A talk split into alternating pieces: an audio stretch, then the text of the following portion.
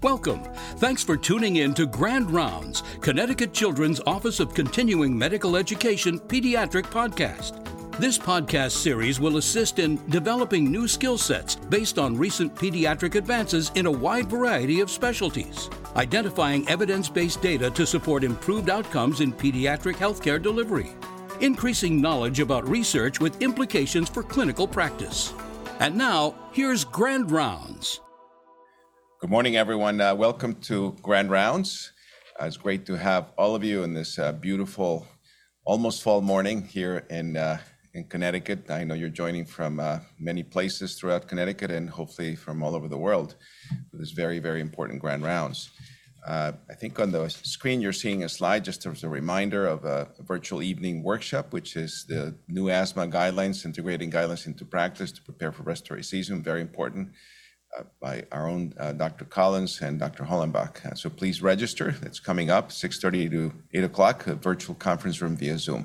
So thank you for that. Before we I ask Doctor Lau to introduce our speaker today, I do want to remind everyone why this is such a special Grand Rounds. This is a Grand Rounds that we started a few years back uh, when Doctor Altman retired from uh, the full busy clinical practice, although he really isn't retired because he is very busy providing mentorship and input to members of the Division of Hematology and Oncology, as he always has done. Arnie, uh, it is really an honor to have you, to have this lecture on your behalf. And today we have a fantastic speaker that's going to give us some you know, amazing new information on therapies that are available for uh, kids with cancer. Just as a reminder, uh, uh, Doctor Altman started back in nineteen seventy-three, quite a while back, and I have some some beautiful letters of when he was hired, uh, you know, just an esteemed professor. He was the only one for many years. Today, we have a very large division of hematology oncology that is following in his tradition, his footsteps, and uh, just enormous amount of work, what they're doing, and, and really uh, honoring his legacy for so many years. Uh, again, we have under uh, our leadership of Doctor Lau, Doctor Michael Isakoff, and I'm going to ask uh, Doctor Lau now come to, to introduce our speaker. And I know you're going to enjoy this presentation today. I have lots of questions at the end, and we'll come back with Q and A session at the end. So Doctor Lau, please. Thank you, Doctor Salisa. In addition to uh, celebrating the uh, Altman Lecture, there's another important reason for this uh, Grand Round, because September is a very busy month for uh, hematology oncology folks, because September is both the Sickle Cell Awareness Month as well as the um, Childhood Cancer Awareness Month. So we are very busy uh, celebrating uh, both of those events. And I just want to sh- remind people of the uh, childhood cancer uh, situation. And that is, uh, every day there are forty-three kids that are diagnosed with cancer in the United States. So that come up to about sixteen thousand per year. And then three hundred thousand worldwide. And unfortunately, we are still not at the point where we can cure every uh, child with cancer. Uh, so basically, in two thousand nineteen, eighty-four percent um, long-term survival uh, is now achieved. But compared to the, the seventies, this is still pretty remarkable, because at that time it was only fifty-eight percent five-year overall survival. So basically, only one uh, one out of eight children with cancer will not survive uh, his or her disease. So we have still a lot of work to do. But just to remind people how far we have come along, and this is uh, some survival curves uh, that have been accumulated over the years, starting from uh, nineteen sixty-eight in the bottom, all the way to uh, the two thousand. And you can see that the survival uh, is increasingly uh, improved uh, over the years.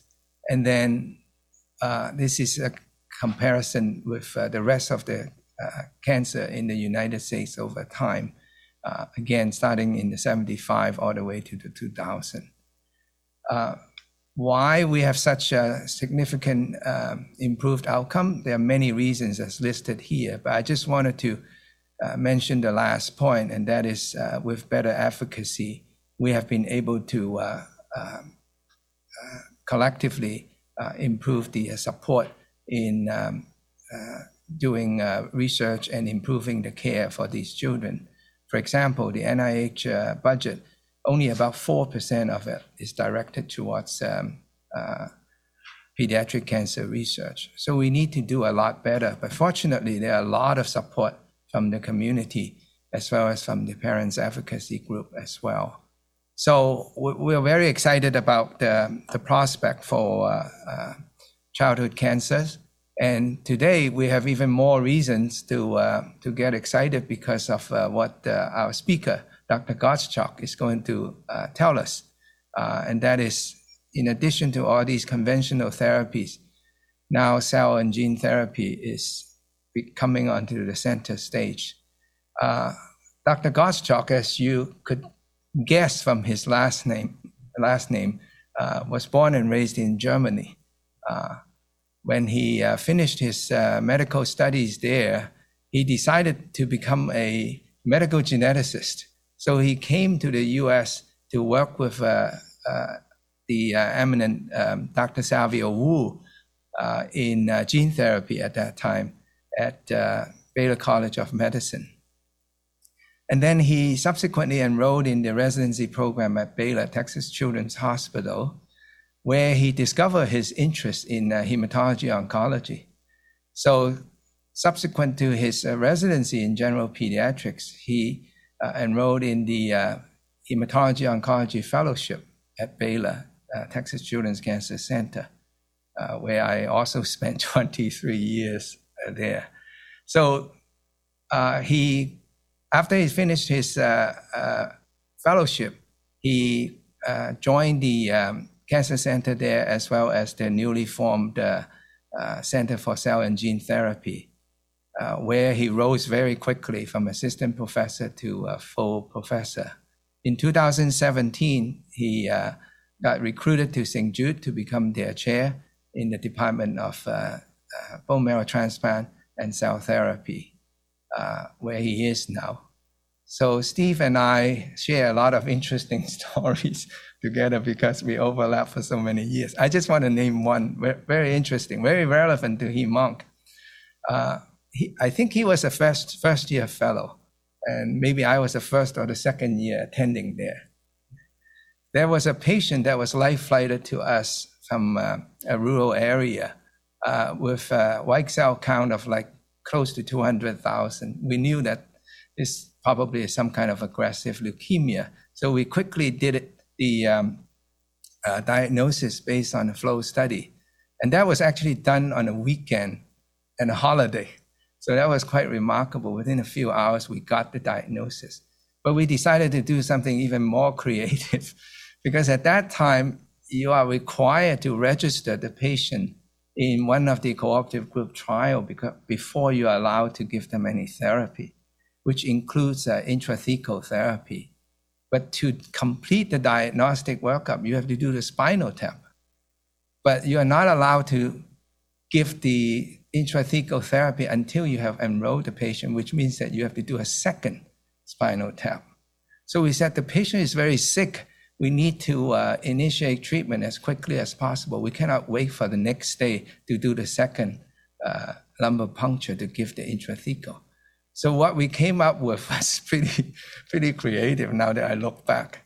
So I, uh, Doctor Gottschalk, sitting in front of the uh, patient uh, at, in the I C U bed, sedated, he was about to put the needle into the, uh, uh, the, the back, while I called the uh, cooperative group uh, registrar to register the patient. So as soon as he pushed the needle in, collected the spinal fluid, we got the patient registered, and then we gave the uh, intrathecal.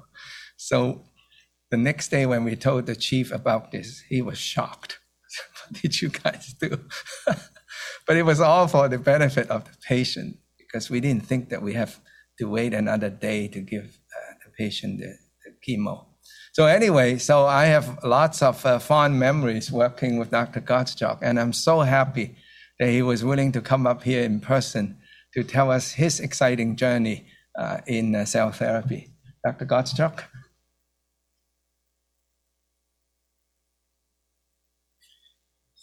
Thank you, Ching, for the kind introduction, and also, and everyone for inviting me to come Uh, to give uh, Grand Rounds. And uh, what I sought um, And these are kind of my disclosures, which really have no impact, but I'm going to talk to you uh, today.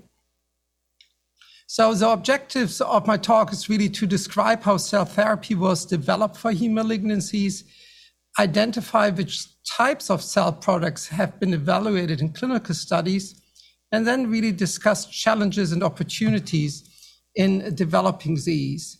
But uh, before I get started, uh, I would like to highlight, you know, why I decided to give uh, this talk a short history.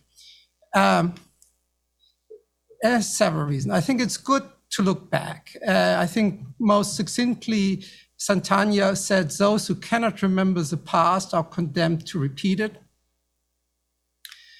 Goethe, a very famous German poet, said, everything clever has already been thought. We must only try to think it again. And of course, these are kind of positive outlooks on history. And probably the most, and probably, you know, as a lot of things, probably truth is in the middle. And I think the most cynical uh, comment is probably from Voltaire, who said, history is a lie commonly agreed on.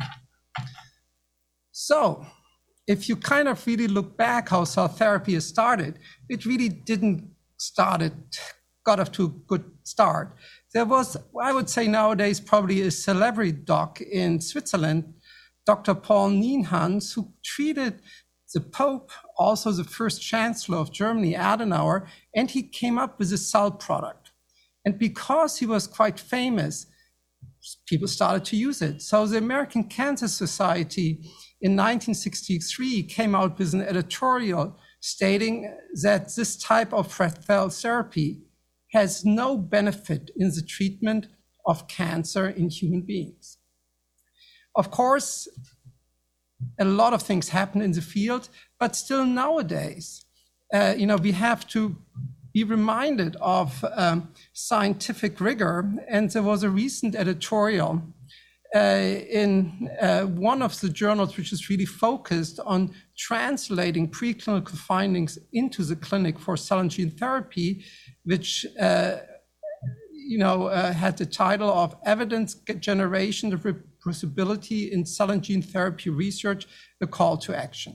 So while, uh, of course, the field has greatly improved mm-hmm. its vigor, rigor and scientific reproducibility, we still have a long way to go. If you now look at the start of stem cell transplantation, it got off to a rocky start. And this shows the number of transplants conducted in the United States. And it probably has to do with the survival curves, which Doctor Lau showed in the beginning. In the late fifties, the majority of patients, for example, with acute lymphoblastic leukemia died. So I think there was great desperation and trying to test out new things. But clearly, transplant was introduced too early. The majority of patients died, either of engraftment failure or graft versus host disease.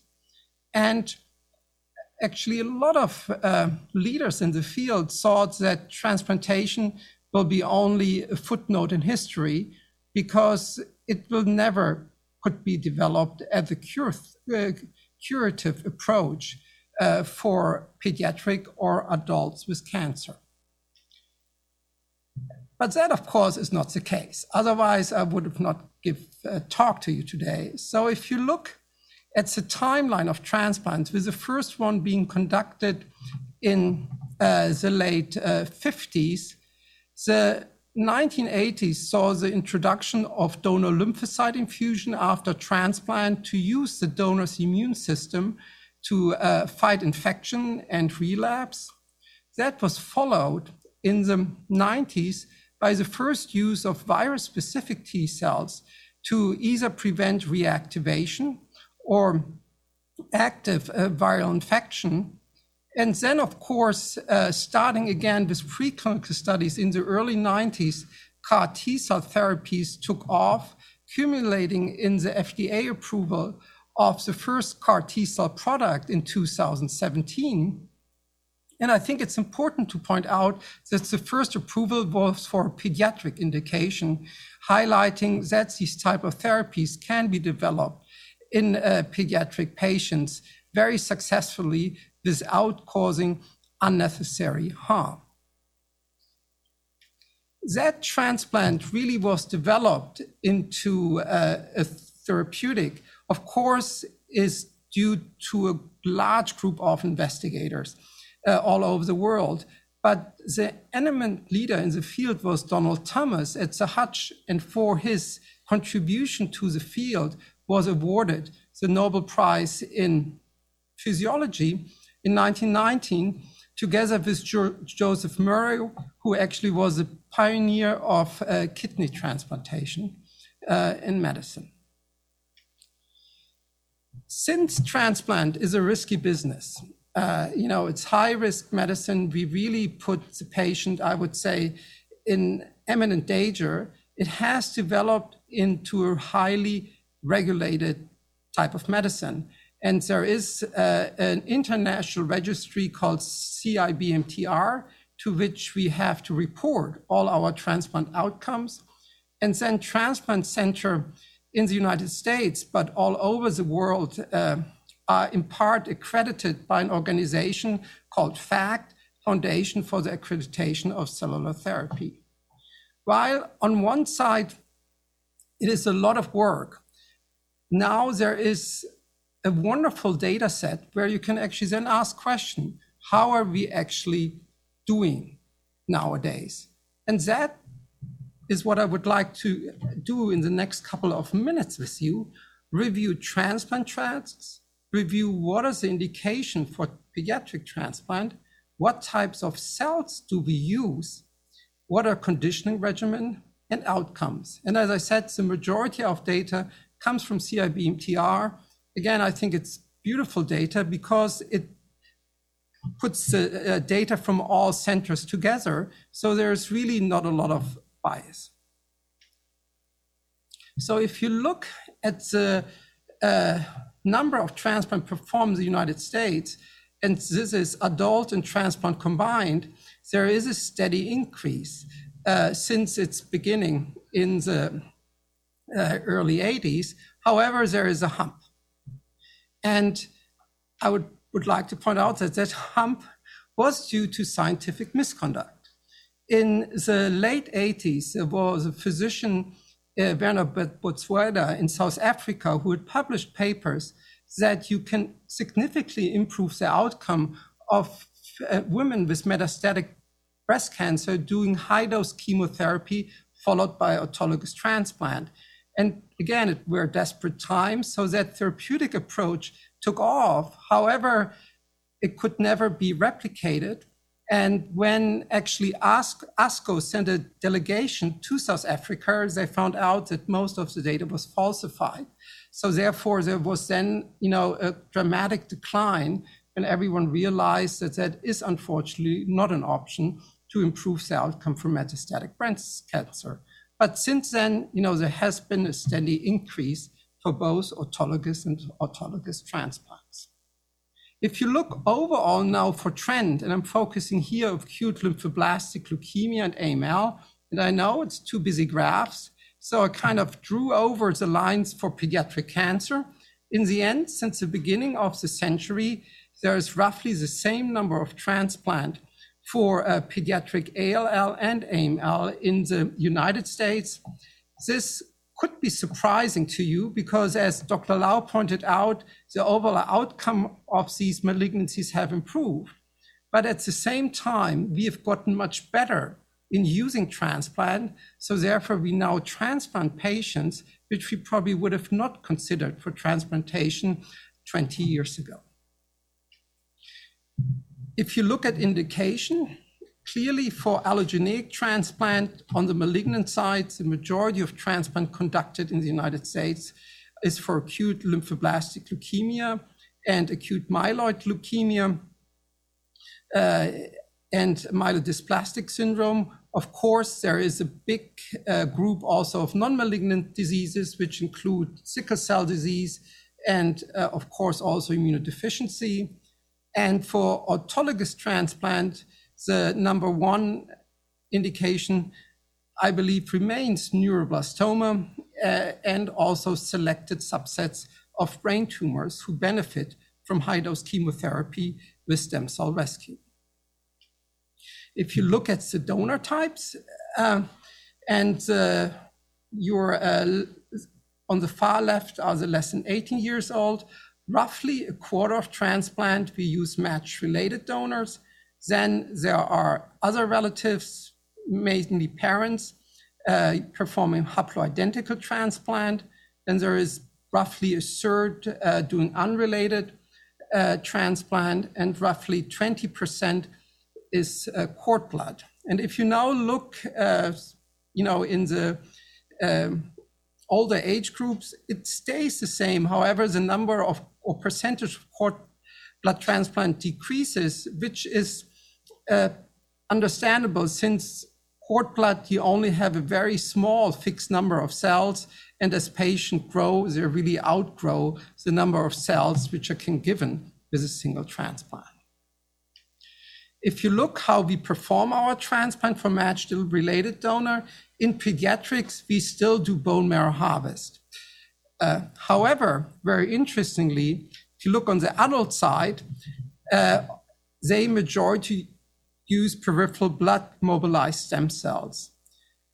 Why pediatricians are more conservative has several reasons. First, you know, we transplant our patients very early in life and really would like that, uh, you know, their transplant or their stem cell lasts uh, the entire life of the patients.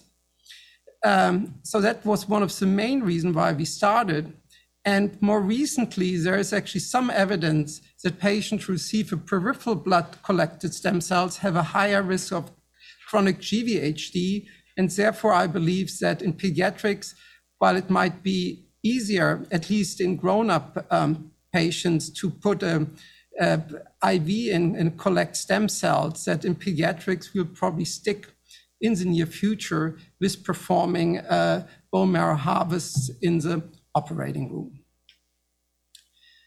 So what type of transplant are we doing? And again, it's a busy graph, and therefore I highlighted, uh, I think, the most important change uh, uh, since over the last decade, and that is more and more haploidentical transplants are being performed in which the cells are either collected from uh, mom or dad or uh, in the adult setting for a sibling.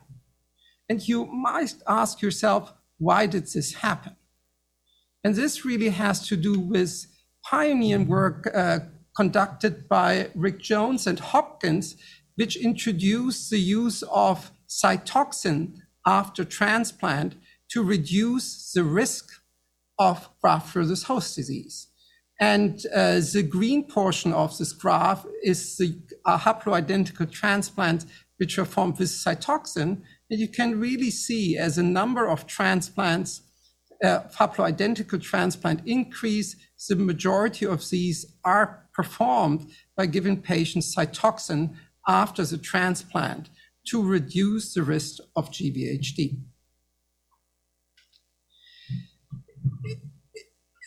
So, focusing now on A L L and A M L, you know, a big question in the field always has been, what is the type of conditioning regimen to give? And there is a remarkable difference with A L L and A M L. While for acute lymphoblastic leukemia, we still have to give radiation. And the main reason for doing it is that we would have to prevent relapse, or putting it in other words, if you do not use a radiation-based uh, conditioning regimen for A L L, your risk of relapse is definitely significantly increased. However, this is not the case for A M L, and therefore the majority of transplants conducted nowadays for A M L do conditioning regimen without radiation, and that is of course preferable in pediatric patients, because it dramatically reduces the risk of long-term toxicities of patients who remain in complete remission. We've also started to use reduced intensity regimen, and there the goal of the transplant regimen is in the end mainly to prevent space of the incoming graft and prevent rejection, and there of course is no difference between uh, A L L and A M L, because the therapy in the end is not targeted to uh, prevent um, relapse with um, killing off leukemic cells during the conditioning regimen process. So how have, are we doing? This shows outcome for A M L, A L L and A M L for the last decade. And uh, in general, I would say regardless of stem cell source, match-related donor or not, the outcomes are very encouraging, with having long-term outcomes uh, in a second remission of around sixty to seventy percent for uh, A L L and roughly uh, the same for A M L. If you look in the registry, what happens to patients who have active disease, and I first would like that you focus on the A M L side, you see this dramatic reduction in overall survival, highlighting that if you transplant patients with active disease, results in a significant poorer outcome. The A L L data really should, like, should look like the A M L data, and within the registry, how relapse uh, never in C R is defined uh, results in erroneous graft, because unfortunately, also for A L L, if you transplant patients who have minimal residual disease or active disease, the outcome continues to be poor. However, overall, we have made significant advances over the last uh, twenty years, shown here cumulative five years increases in survival rate from the early two thousands to uh, two thousand eighteen for A L L as well as A M L. So if you now ask yourself, why do patients still die after transplant, or what are the m- major causes of death? And as a comparator, I also put up uh, on top um, as a first pie chart, autologous transplant. So if you look at disease or mortality within the first three months after transplant for autologous transplants, there are the big three: primary disease, infection, and organ failure. This is very similar if you perform match-related donor transplant, where again, uh, almost half of the patients, uh, if they die, die of their underli- from their underlying disease, and infection and organ failure uh, remain number two and three. On the allogeneic side, it is interesting because early after transplant, actually the percentage of patients who die for recurrent disease is much, much lower, and a higher percentage of patients die from uh, organ failure. And of course, the number one organ failure post-transplant is lung toxicity. This makes up greater than ninety-five percent of all organ failure. If you look more long-term, between three months and three years, uh, if you have an autologous transplant, you will die, if you die, from your recurrent disease. Uh, and roughly for match-related donors, there is really not much of a difference between uh, less or more of three months. And now, if you look at the matched unrelated donor setting and also the haploidentical setting, this looks pretty much like for matched related donors. So to summarize this part of my talk, through, I think, a checkered history, transplant has become really an integral part of our treatment armamentarium for pediatric cancers. Outcome of transplant have improved over the last two decades. Uh, and importantly, transplant in C R provides the best cure for long-term cures. And the current challenges uh, really remain relapse, infectious complication, and organ uh, failures. Since uh, you can really not use cell therapy to prevent organ failures, in the next part of my talk, I really would like to focus on what investigators have done to use cell products to try to reduce the risk of relapse and also treat infectious complications. And as I mentioned at the beginning of my talk, it all started with donor lymphocytes or donor lymphocyte infusion. Donor lymphocyte infusion are a gemisch of cells which contain alloreactive cells, virus-specific T cells, and hopefully also tumor-specific T cells. So groups have developed different technologies now to enrich the cell population before giving them to patients. For example, you can ex vivo deplete alloreactive, alloreactive T cells. You can select out virus-specific T cells, and also groups have started to select out tumor-specific T cells to increase their potency. Likewise, with the event of gene therapeutic approaches, you can now engineer lymphocytes with a safety switch or suicide gene, which you can activate once uh, uh, patients develop side effects. And lastly, not but least, you can also now improve the anti-tumor activity of these cells by genetically engineering them either to uh, express a tumor-specific alpha-beta T C R or a chimeric antigen receptor. I briefly would like to highlight some of the literature uh, which I'd summarized in the cartoon. Uh, in the mid... Uh, In the middle of the last century, groups initially started to use methods to uh, in vivo deplete alloreactive T cells, but this turned out to be rather cumbersome.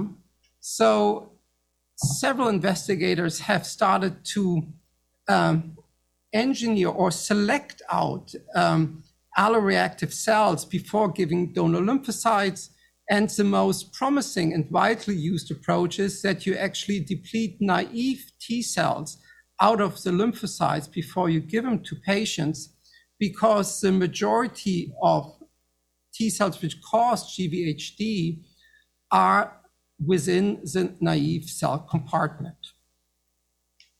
Genetic modification or safety switches have also been um, uh, uh, investigated, either using uh, a suicide switch derived from herpes simplex virus, and uh, more recently, uh, groups have also engineered uh, inducible caspase molecules, which can activate, uh, which once activated, very efficiently uh, kill lymphocytes in patients which uh, induce G V H D. So these are kind of examples where you can try to reduce the alloreactivity of uh, donor lymphocyte infusion. Since now thirty years, groups have also explored the infusion of virus-specific T cells. And really this started with work by uh, Stan Riddell and Phil Greenberg at Sir Hutch, then also studies by Rick O'Reilly at M S K C C, and studies uh, by Cleo Rooney, uh, Malcolm Brenner, and Helen Heslop um, at Saint Jude. And these groups showed unequivocally that if you transfer either C M V-specific T cells or E B V-specific T cells into patients, you can control their infections.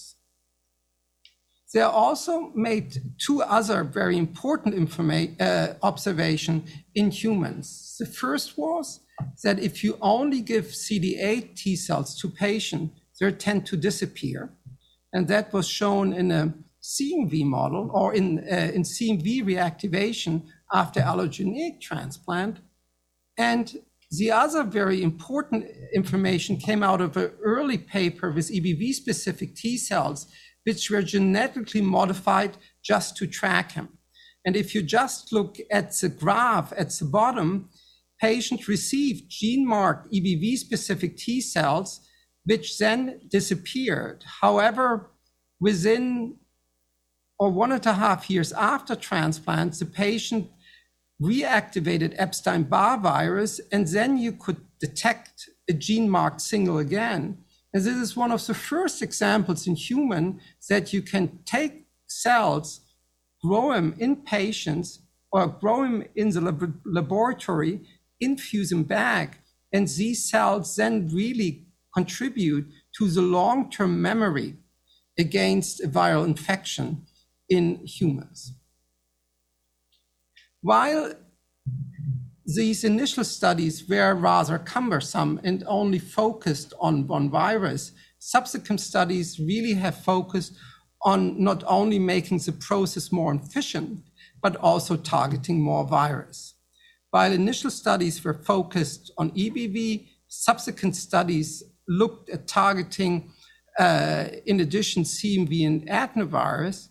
And in the latest iteration of these studies, up to five viruses can be simultaneously targeted.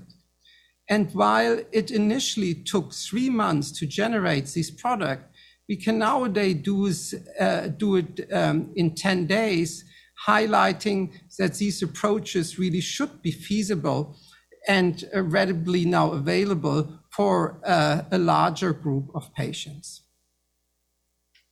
While virus-specific T-cell or the adoptive transfer for virus-specific T-cell work very nicely, groups also try to do that for tumor antigen-specific T-cells.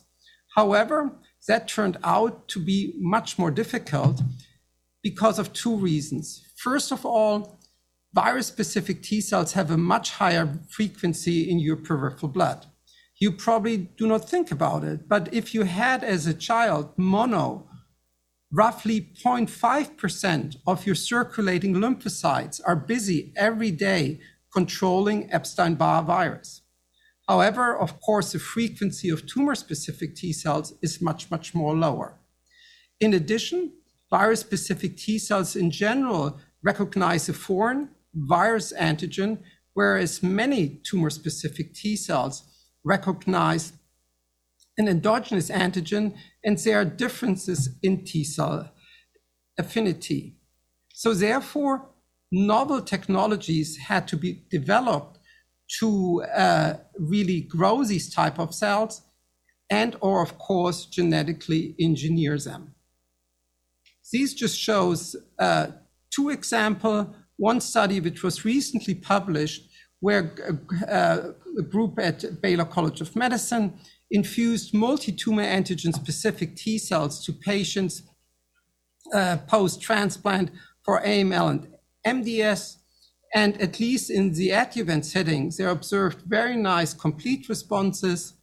And uh, more recently, a similar study was also conducted for pediatric patients with acute lymphoblastic leukemia.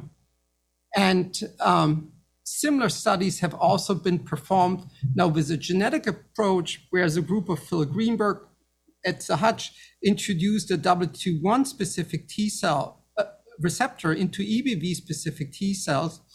And again, in the adjuvant setting, really showed remarkable duration of responses or complete remissions after transplant in comparison to a historic control.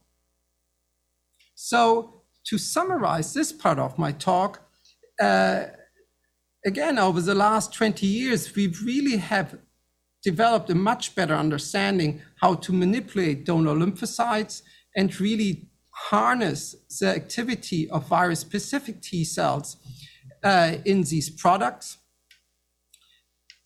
And however, for leukemic-specific T cells, this work is just in the beginning. And while these cells work very well in the adjuvant setting as shown, in the therapeutic setting, the activity overall was limited. So in the last part of my talk, I now want to focus on CAR T cell therapy for heme malignancies.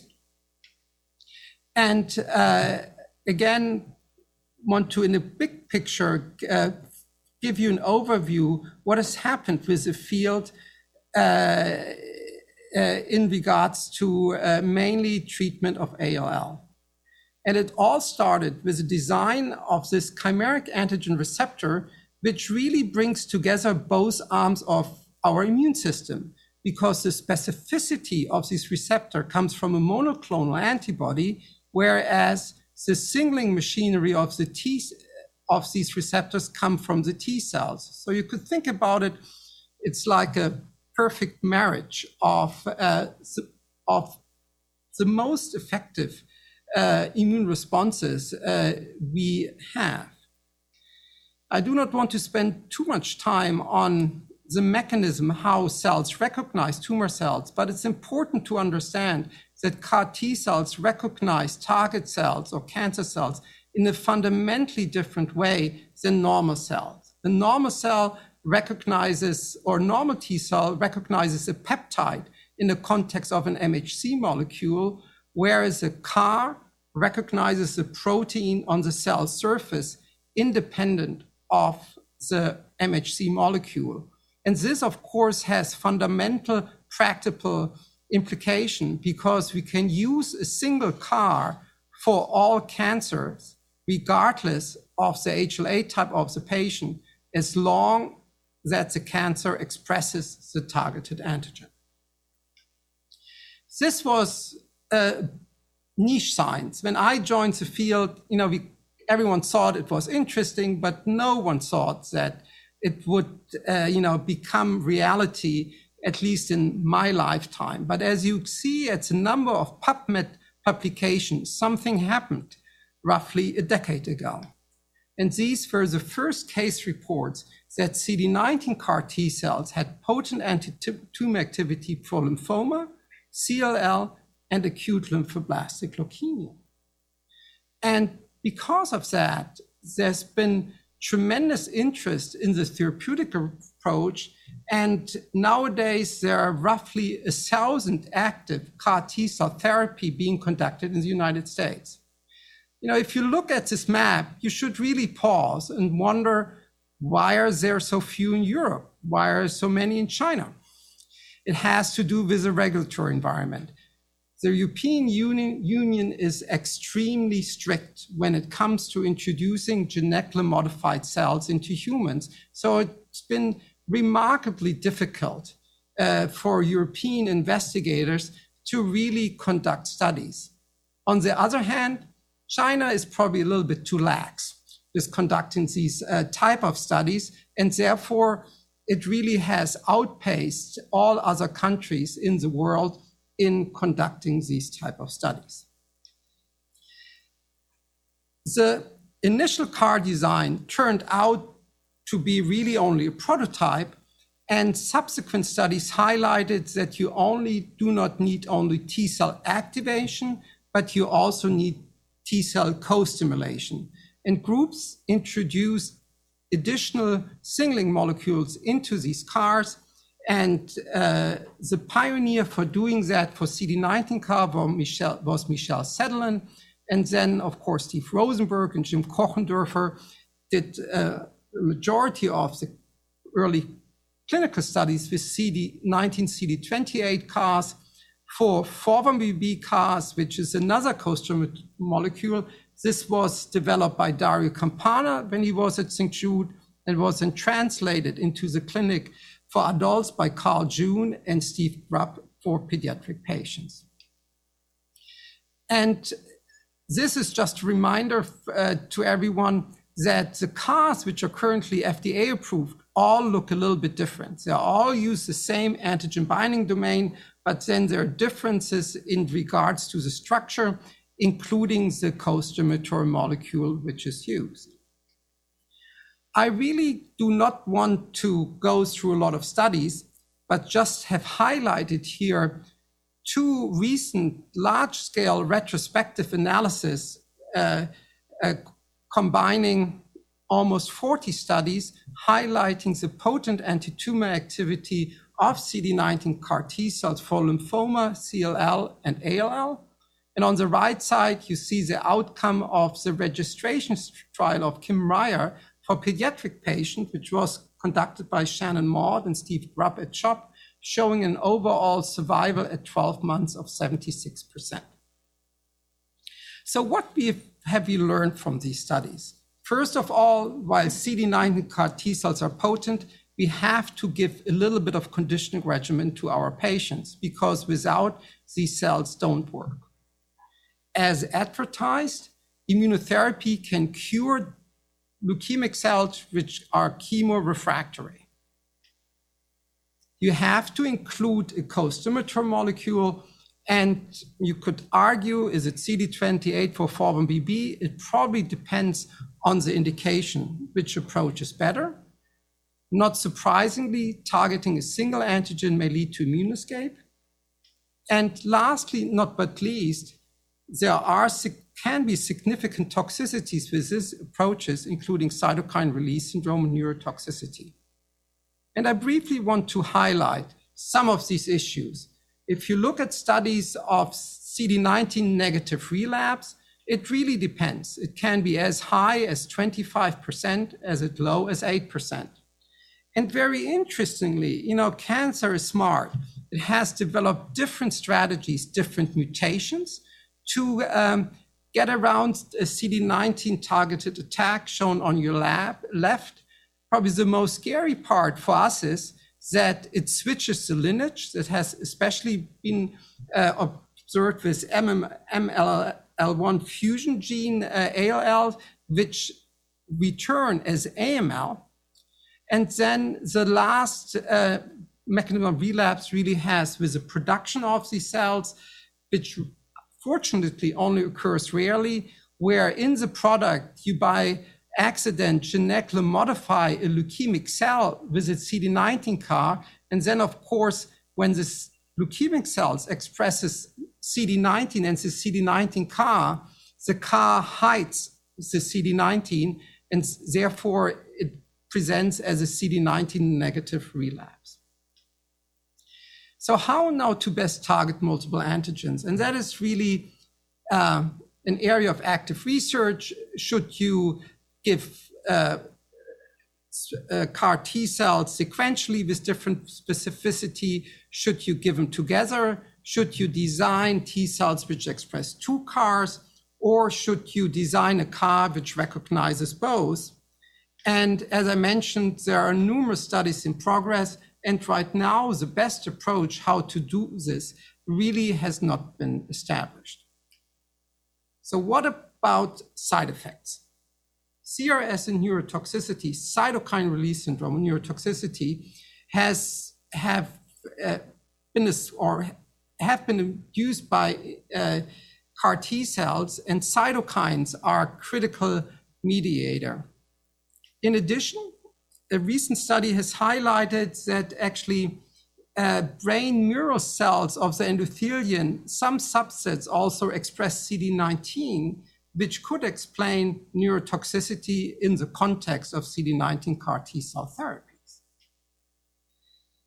If you look in the literature, it had been very confusing. If you wanted to compare, is this CAR product, does it have more C R S or neurotoxicity? And because of that, roughly now two years ago, um, the American Society of Transplant and Cell Therapy has come out with a consensus statement. And if you look at it, at least for C R S, it's beautiful because you do not need to have any labs. You can stand at the end of a bedside and say, this patient has grade two, grade C, or grade four C R S. You only need to know the temperature. And of course, uh, neurotoxicity is a little bit um, more complicated because you have to do some assessment. But as with all areas in medicine, early intervention is key. The best, the most potent uh, molecule is the anti-I L six receptor antibody, uh, tocilizumab. And uh, encouraging studies have shown if you give tocilizumab early, you do not prevent Uh, the, or you do not affect the anti-tumor activity of C D nineteen CAR T cells.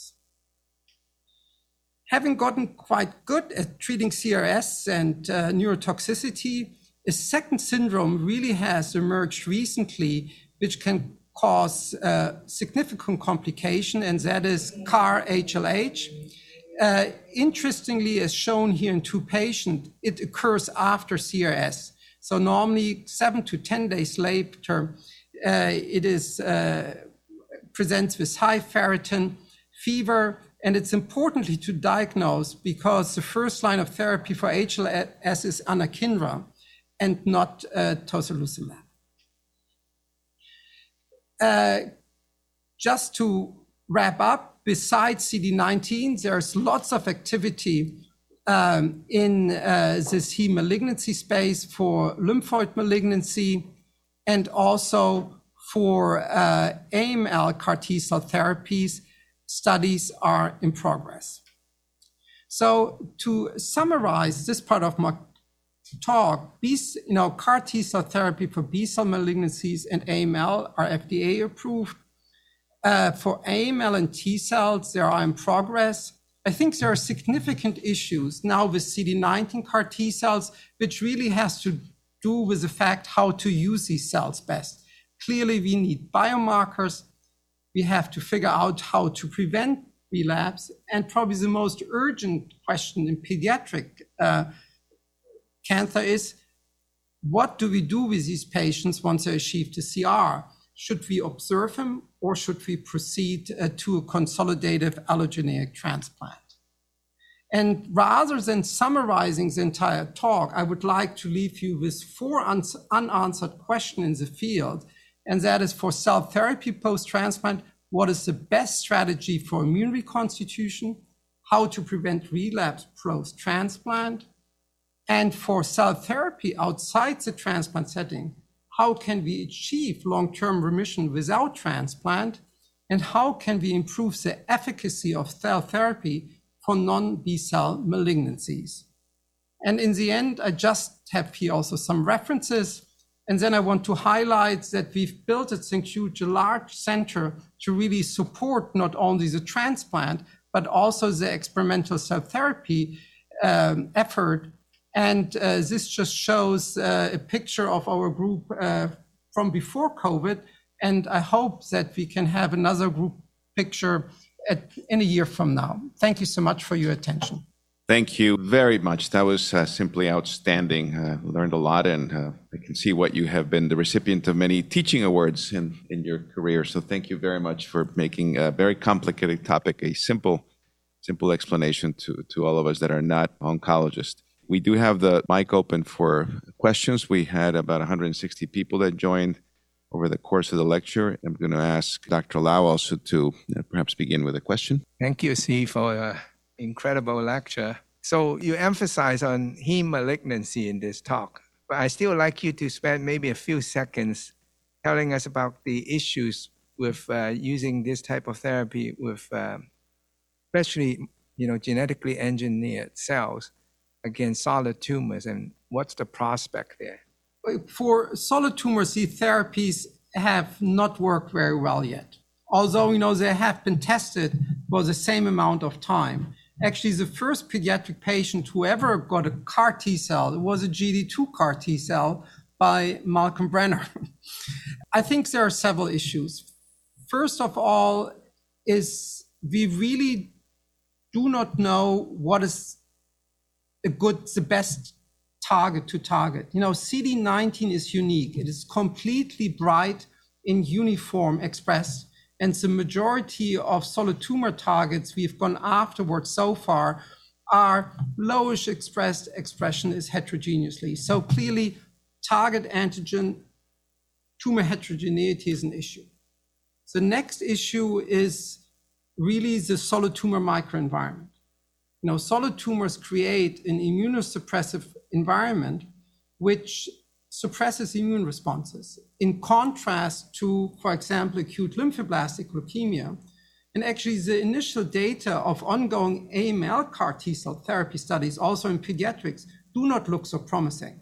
And I strongly believe it's because the A M L microenvironment looks like a solid tumor microenvironment. And then the last bucket, so to speak, is about trafficking and homing. You know, leukemia lives in your marrow.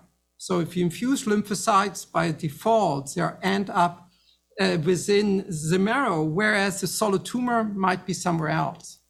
And then also the physics of a solid tumor. It's full of uh, stroma. There is great interstitial pressure. So it's much, much more difficult for T cells to penetrate these. So I would say these are kind of the three kind of roadblocks. Uh, but, you know, I would um, not be too pessimistic. It just highlights that still a lot of research need to get done, uh, you know, in this uh, in this field. Thank you. Um, I, I do have a question, of course, you know, in the in the COVID era, from your, your patients this past year and a half, two years that have undergone therapies, uh, or the combination of these therapies, how are they doing? And have they gotten infected? Have they gotten seriously ill with COVID nineteen or, or for the most part, not really? Not, I think we've been very fortunate uh, that um, we have really not seen, um, you know, until now, a lot of, you know, COVID nineteen infection in our patient population. But, you know, it might change now because the uh, pandemic now seems to be becoming a pediatric pandemic, while until now it was an adult pandemic.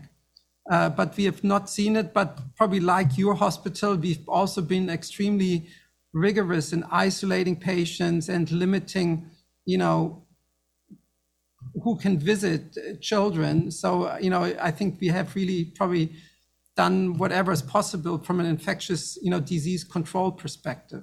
So again, I want to thank you for accepting our invitation and to travel in the midst of the pandemic. Great to have you here. A fantastic presentation.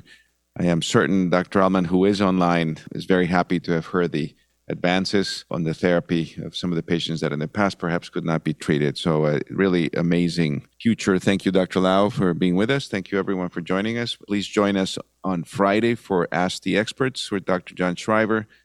And then next Tuesday, Doctor Hughes is going to present the Grand Rounds as well. So join us then. So be well, everyone. Be safe. Enjoy the weekend. Bye-bye. Thanks for listening to Grand Rounds. For the most recent updates, please consider subscribing or find us on our Facebook group, Connecticut Children's Continuing Medical Education, or online at connecticutchildrens.org slash podcast slash grand dash rounds.